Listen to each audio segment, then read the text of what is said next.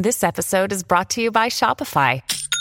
Forget the frustration of picking commerce platforms when you switch your business to Shopify, the global commerce platform that supercharges your selling wherever you sell. With Shopify, you'll harness the same intuitive features, trusted apps, and powerful analytics used by the world's leading brands. Sign up today for your $1 per month trial period at shopify.com slash tech, all lowercase. That's shopify.com slash tech.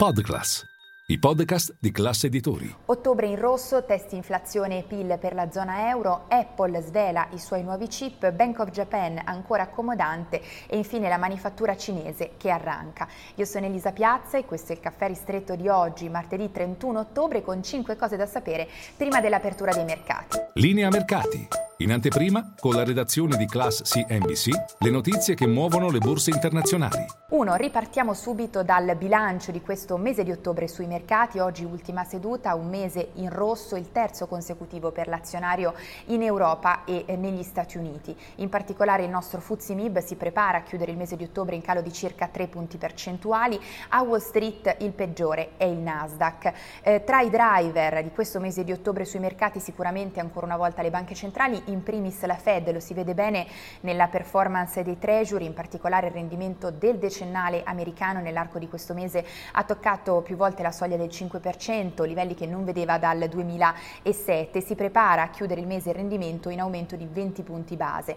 Eh, soglia del 5% toccata più volte anche dal nostro eh, decennale, il BTP a 10 anni, che però grazie alla BCE di settimana scorsa ha ritracciato il rendimento e si prepara a chiudere complessivamente il mese di ottobre in calo di circa 7 punti base. Altro driver sicuramente l'incertezza sul piano geopolitico, il mese di ottobre si è aperto con l'attacco di Hamas contro Israele, tutto questo lo si è visto nella performance dell'oro, un vero e proprio rally questo mese più 9% circa è tornato il bene rifugio per eccellenza in zona 2000 dollari l'oncia, pensate grazie al rally di ottobre da inizio anno sovraperforma l'S&P 500. A differenza invece di quelle che erano le previsioni, il petrolio si prepara a chiudere il mese di ottobre in calo, il WTI di circa 7 punti percentuali. Chi ha fatto meglio di tutti però nel mese di ottobre è stato il Bitcoin in corsa circa più 20% nell'arco eh, del mese direzione 35 mila dollari, questo grazie alla speranza che la SEC negli Stati Uniti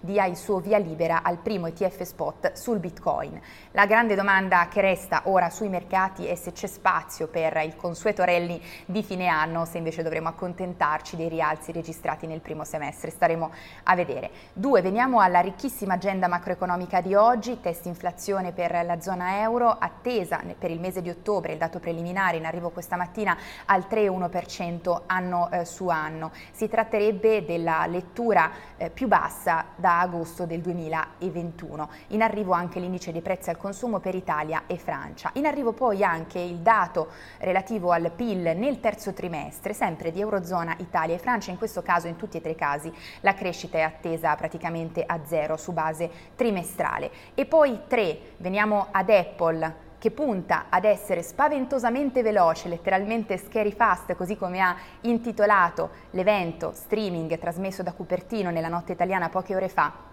ha svelato i suoi nuovi chip M3, i nuovi modelli MacBook Pro e iMac, eh, stesso design ma all'interno appunto i nuovi chip, dunque più veloci, durata più lunga della eh, batteria. Eh, tutto questo mentre siamo alle porte, alle porte ormai la stagione dello shopping eh, natalizio. Apple ha iniziato ad utilizzare i chip, eh, i suoi chip personalizzati a partire dal 2020. Pensate che da quel momento la sua quota di mercato è eh, raddoppiata. Cupertino non ha svelato chi produce questi nuovi chip eh, svelati eh, nella notte, ma secondo gli analisti sarebbe la taiwanese TSMC. Apple si prepara tra l'altro tra pochi giorni, giovedì sera, a mercati chiusi a svelare la sua trimestrale.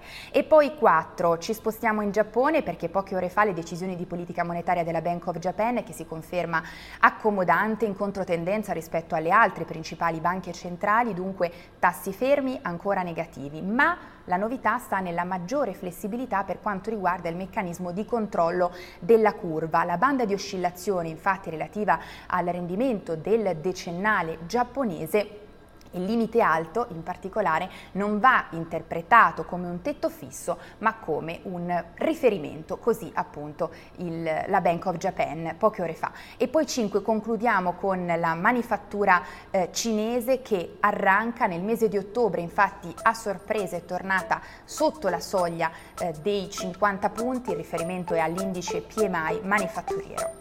È tutto, noi ci vediamo in diretta a Caffè Affari con tutte le notizie.